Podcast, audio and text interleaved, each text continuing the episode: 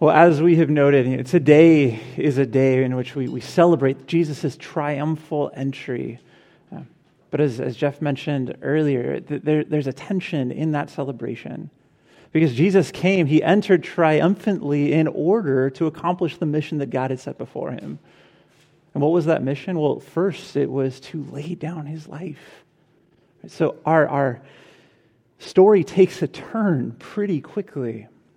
And this, uh, this morning, we're going to be focusing on Jesus in the garden. And, and here we get a glimpse of what that sacrifice, what accomplishing that mission cost to Jesus. The agony that he experienced, the agony that he endured to do God's will. So let me pray for us, and then we're going to go ahead and jump right in. Let's pray. Well, Father in heaven, we thank you again this morning for drawing us together, for drawing us into your presence. And we ask, God, that you would strengthen and equip us, that you would enable us to hear from you. Father, we pray that you would go before your word and that you would, that you would make it effective, Lord. We ask all these things in Jesus' name. Amen. It helps if you open your Bible. It's a good place to start. Okay, we're good. So I want to start by asking you a really uh, uplifting question. What do you dread? We all have something. Is it traffic, uh, paying taxes, long sermons? Uh, a few weeks ago, there's a satirical website called the, the Hard Times that published an article from the perspective of a four year old who was dreading the latest release of a Pixar movie. Why? Because at the end of the movie, inevitably, his parents would be left in a puddle of tears. It, it happens every time. I don't know if. Uh, like I don't know anyone that can make it through the first like 30 seconds of up without just collapsing you, might be part robot if, if that's you. Just kidding. An unfortunate reality of life in a fallen world is that at some point or another, we all experience a sense of dread, right? We, we dread light, trivial things like what I just mentioned. But we also dread real things, substantial things, hard things. Uh, we dread impending medical diagnoses or upcoming treatments. We dread relational conflict or relational disillusions. We dread isolation. We dread death. All of those things are real, and all of those things just sort of come part and parcel with being a human existing again in a fallen world. But given that that is a common experience for most people, I at least find great comfort in the fact that those feelings aren't foreign to our God. According to the Bible, Jesus himself experienced dread. He was sorrowful to the point of death, distressed and troubled. Right? That is the portrait of Jesus that we have here in the Garden of Gethsemane. And again, that is our focus for this morning. So, in, from this scene, from this text, we're going to look at three things together. First, the reality of the garden. Second, the intensity of the garden. And finally, what the garden reveals. So, first, the reality of the garden. And we're going to set this up by looking at verse 32 together. So let's read. And they went to a place called Gethsemane. And he said to his disciples, Sit here while I pray. All right, so, first, we encountered Jesus withdrawing with his disciples to a place, it could also be translated a field or a garden called Gethsemane. And the name Gethsemane means oil press. And this indicates that where Jesus was was a garden area amidst the olive groves on the Mount of Olives, a place likely where olive oil was prepared. The traditional location of Gethsemane is now marked by the modern Church of All Nations, which was built over a fourth century Byzantine church. And according to some scholars, the garden was probably owned by a wealthy benefactor of Jesus or a wealthy acquaintance, someone who wanted to give Jesus a place to withdraw from the crowds. And why was he there? He was there to pray. And this is one of three recorded events in the Gospel of Mark where Jesus withdraws specifically for the purpose of praying. We see this in Mark 135. And rising very early in the morning while it was still dark, he departed and went out to a desolate place, and there he prayed. The next prayer from Jesus comes in Mark 6 46, where we read, And after he had taken leave of them, he went up on the mountain to pray. And he remained by himself there until evening came. And the final recording is in today's text in verse 32. And they went to a place called Gethsemane. And he said to his disciples, Sit here while I pray. In all three of these accounts, Jesus' destination, the setting is, is very similar, right? There's darkness and there's solitude. And the positioning of these passages in the beginning and then the middle and finally the end of Mark's gospel, it, it, it indicates that Mark is trying to communicate that fundamental to Jesus' life was desperate prayer. Jesus' life was a life of prayer. He needed it. He needed that close communion with his Father in order to do the things that God was calling him to do. And if that's the case for the actual Son of God, how much more so is it the case for us? The question then is why was it, in this particular instance, why was it that Jesus was praying? Well, let's continue reading. Verses 33 through 35. And he took with him Peter and James and John and began to be greatly distressed and troubled. And he said to them, My soul is very sorrowful, even to death. Remain here and watch. And going a little farther, he fell on the ground and prayed that if it were possible, the hour might pass from him. Right, now, these verses are startling. Why? Because Jesus is shaken. Now, the reason that I titled this section, right, the reality of the garden, is because of the way in which the story is told. Right? The anguish that Jesus was feeling. That anguish in Mark's description of it, I think it confirms the fact that what we're reading about here was an actual historical event. That what we read in the Gospels as a whole are faithful recordings of what actually took place. Why? Well, because this account and so many of the other accounts that we see throughout Mark's Gospel are totally counterproductive. The description of Jesus, right? This description of Jesus, what we read here in these verses, to Mark's original audience, it would have been scandalous. Right? They would have read this and likely wanted nothing to do with Jesus. Both Jewish and Greco Roman cultures had famous stories of martyrs. Right? People who, who lived victorious lives and, and faced the end, and there were definite opinions about how one was supposed to face their end. Greeks and Romans were expected to be cool, calm, collected all the way to the very end. The stories that we have from those cultures of leaders facing their death, without exception, these leaders were serene and dispassionate in their final hours. I think of the story of Socrates. He was condemned to drink hemlock as a means of execution. And he's cracking one liners all the way until the very end. You know, death, uh, whatever, I'm freed from the body. That was the ideal picture of how one was supposed to face death in, in Greek and Roman culture. In Jewish literature, on the other hand, um, such as, as we see in 1st and 2nd Maccabees, right, they give a very different account of, of how a martyr was supposed to face his death. They weren't, they weren't cool, calm, and collected like the Greeks. No, they were fiery. They were hot blooded. They were passionate. They were defiant all the way until the end. Or what we read in 1st and 2nd Maccabees in particular, you have people praising God as they are literally being cut to pieces. Those were the acceptable pictures of how someone was supposed to die. And what is the picture that we have of Jesus? He is greatly distressed and troubled, sorrowful even to the point of death. If this story was fabricated, if this didn't actually happen, this would not have been Mark's portrait of Jesus. And this could be said about so many different narratives in the Gospel of Mark. Why paint a picture of disciples who, in this scene, can't stay awake? Why paint a picture of these guys who would go on to become leaders of the early church, leaders of your movement, who half the time look like buffoons? Right? Peter, in particular, the person who's who stands behind Mark's gospel, right? Peter is the eyewitness account for most of the things that Mark is describing. Peter looks the worst in the Gospel of Mark.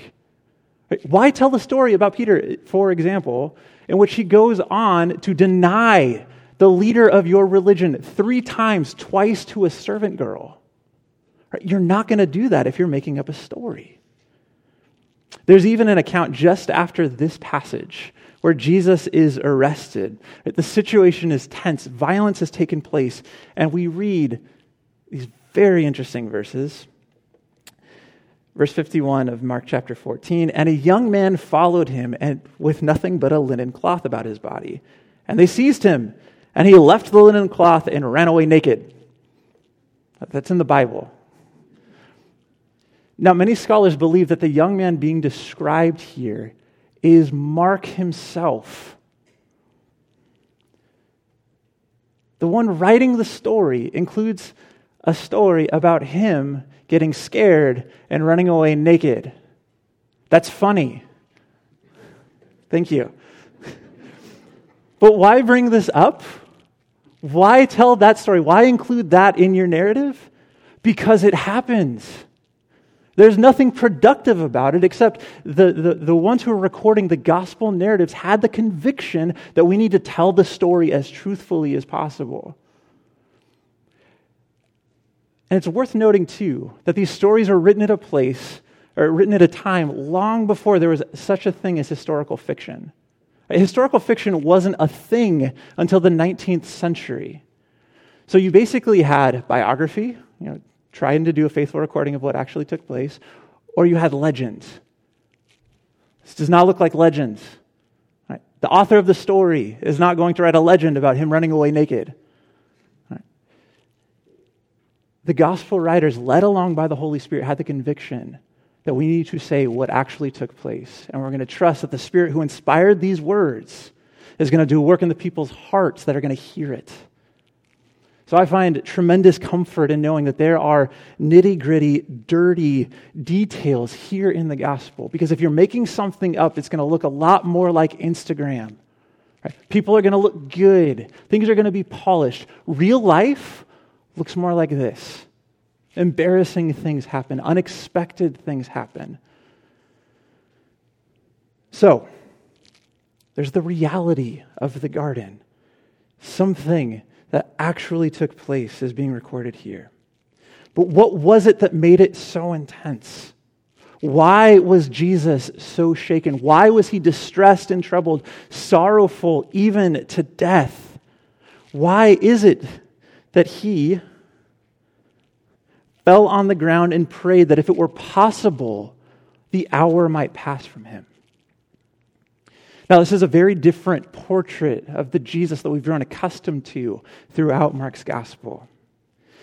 Jesus, to this point, has been portrayed as in complete control, having total power. He cast out demons, he fed multitudes, he calmed storms. He raised people from the dead. He also knew that he was going to die. He talked about his impending death quite a bit. So for example, in Mark 8:31 and 32 we read, "And he began to teach them that the son of man must suffer many things and be rejected by the scribes and be killed. And 3 days uh, and after 3 days rise again." And he said this plainly. Like, guys, this is going to happen. Be prepared. And just a little bit later, after the transfiguration, we read him declare, The Son of Man is going to be delivered into the hands of men, and they will kill him. And when he is killed, after three days, he will rise. And then in Mark chapter 10, see, we are going up to Jerusalem, and the Son of Man will be delivered over to the chief priests and the scribes, and they will condemn him to death and deliver him over to the Gentiles. And they will mock him and spit on him and flog him and kill him and after three days he will rise. Jesus was fearless for his entire earthly life. But now we get to that final hour, the hour which he had predicted It's here, it is coming, and he's in agony. In Luke's gospel, we're told that his sweat fell like drops of blood. As we've established, this is not how one in the first century was expected, was supposed to face death. Being calm, cool, collected, fine, great, that makes sense. Being fiery and defiant, yeah, that's good too. Being sorrowful to the point of death, huh? What's going on? There were martyrs before him that seemed more heroic. There were martyrs after him that seemed more heroic as well.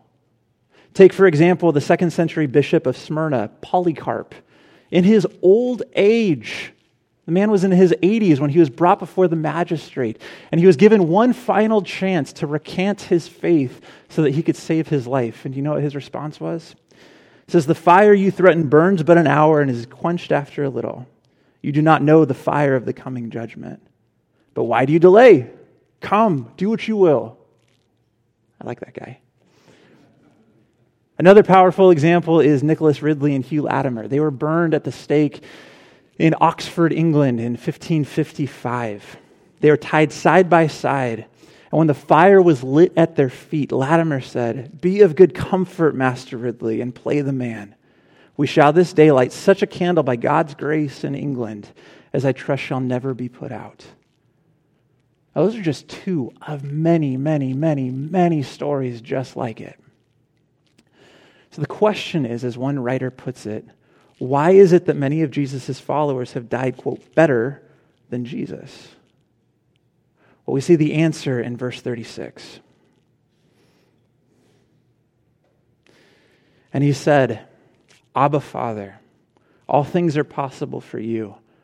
Remove this cup from me. Yet not what I will, but what you will. See, Jesus was facing something that no person up to that point and no person since has ever faced. And what was it? Well, it was something beyond physical torment, it was something beyond death itself. In fact, it was so much worse that torment and death look like bug bites in comparison. Now, we've already established Jesus knew that he was going to die. He even knew that he was going to be lifted up on a cross. Right? Three times in John's gospel, Jesus references the fact that he is going to be lifted up. And most scholars note that there is a double meaning here, right? Referencing his exaltation at the right hand of the Father, but first, through his, it's referencing his humiliation through a brutal death on the cross. Jesus had the information, but now he was beginning to get the experience. He was getting a taste of what that was going to be like. But it wasn't just death that he was facing. No, it was the cup. And he said, Abba, Father, all things are possible for you. Remove this cup from me. And what is the cup? Well, throughout the Hebrew scriptures, the cup is a metaphor for the wrath of God on human evil. It is the image of God's reckoning with injustice. In Ezekiel 23, where you read, You shall drink a cup of horror and desolation. You shall drink it and drain it out, and gnaw its shards and tear your breast. We see something similar in Isaiah 51 the cup of staggering, the bowl of my wrath. Jesus wasn't just facing death, Jesus was staring into the abyss. He, he was facing the cup of staggering, and it caused him to stagger. And one can understand why. For Jesus' entire existence up to that point, which was an eternal existence, wrap your head around that, the only thing he had known in his relationship with the Father was perfect love and unbroken communion. There's a, a theological term known as perichoresis, it's the, the word in, from which we get our English word choreography. And it's used to describe the eternal relationship between Father, Son, and Holy Spirit. Right? They exist in this perfect chain, this perfect divine dance of love, of unbroken communion, of mutual indwelling. That is the thing that Jesus, for all of eternity until this moment, had experienced. The theologian Cornelius, Cornelius Plantinga writes The persons within God exalt each other, commune with each other, and defer to one another. Each divine person harbors the others at the center of his being. In constant movement of overture and acceptance, each person envelops and encircles the others. So, for all of eternity, this is what would have marked Jesus' relationship with the Father. And what was he looking into now? He was looking into hell itself. He was looking into the cup of God's wrath. For the first time in his eternal existence, Jesus goes to his Father and experiences exclusion instead of embrace. I was thinking about this text uh, this week from the perspective of a father. Um, so I, have got a son. He was the one that was singing really loudly right here. It was, it was very exciting. Uh, he's still little, but he's getting bigger and he's having more opportunities to go out into the world. And that is exciting on the one hand, but then it's also terrifying on the other. Because we all know the reality that the world is a hard place, that people do hard things, people do mean things. And I want to be, I hope that I am a, a source of, of support and strength for Oliver. I want him to come to me every single time he has something hard going on in his life, and I want him to experience my love and my embrace. I cannot imagine him experiencing something hard, perhaps even the hardest thing in his life, and instead of getting my embrace, gets a cold shoulder. I mean, that would crush him. And like, I could get choked up thinking about that. But, friends, that is exactly what Jesus is experiencing here.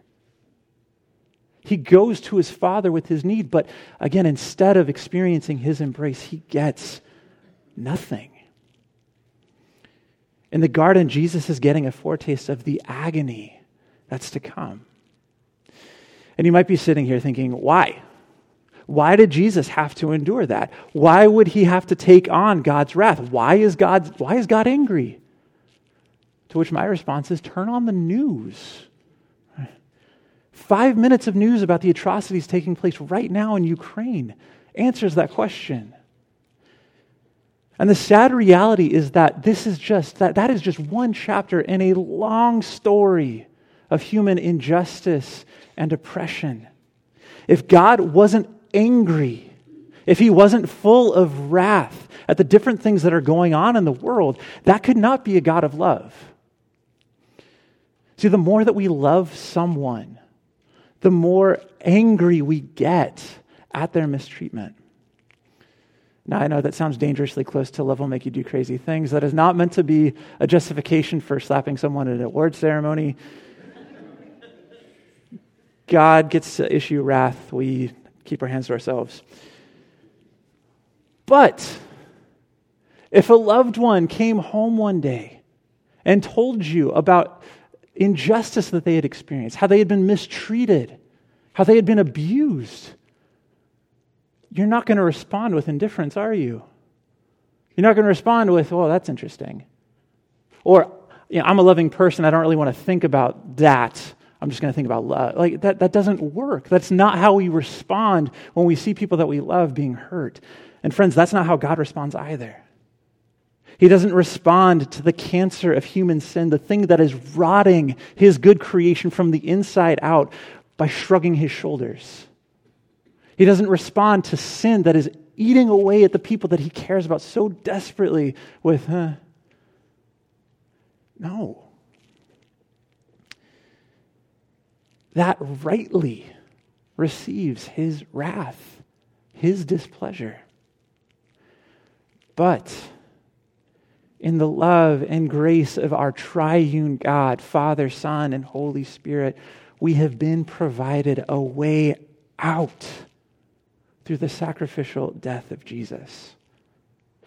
Jesus drank the cup of wrath for us.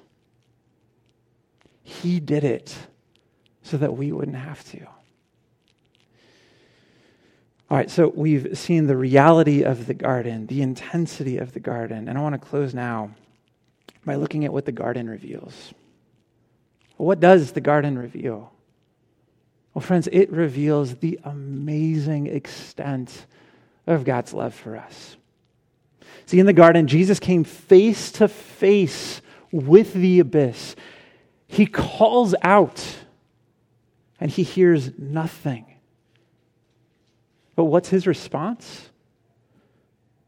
Verse 41 It is enough. The hour has come. The Son of Man is betrayed into the hands of sinners. Rise, let us be going. What is Jesus' response to the abyss? It is faithful, loving resolve to finish the task that God had set before him. And what was that task? Rescuing us from that very abyss. But the fact that he faced it right, with eyes wide open, knowing exactly what he was getting into, he was not caught off guard on Good Friday. Right? He got a full taste of what he was about to face the night before knowing that, I mean, it just magnifies the extent of Jesus' love for you. Uh, think about the degree of love and care that that reality demonstrates. He knew exactly what he was about to face, but he decided that we were worth it. He knew exactly what he was about to face, but he decided that you were worth it. He knew the cost. He knew our shortcomings and our failures. Right? He knew that he was going to rescue the people that on Palm Sunday were shouting Hosanna, who would turn around just a few days later to shout, Crucify him. He knew who he was in it for, but he did it anyway. Why? Again, because he decided that you were worth it. Because he decided to love you despite.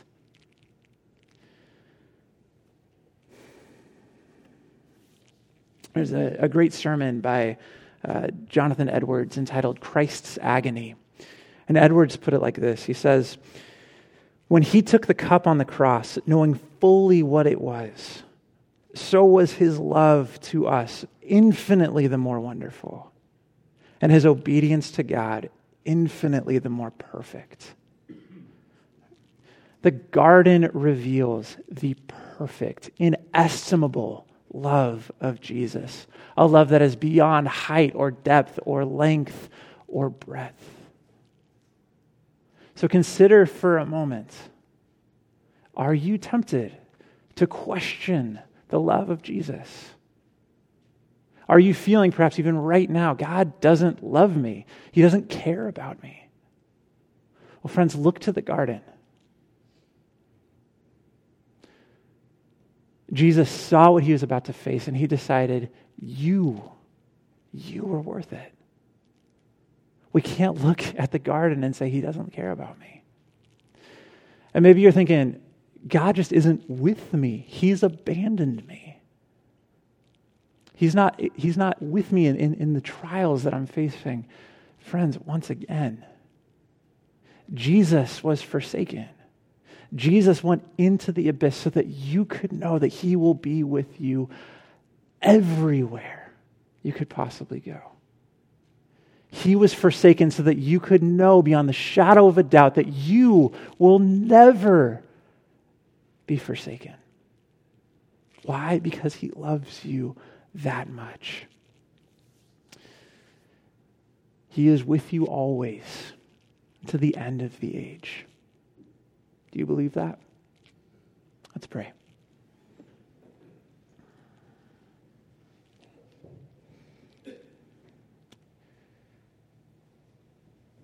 Father, we thank you this morning for the reality of the garden.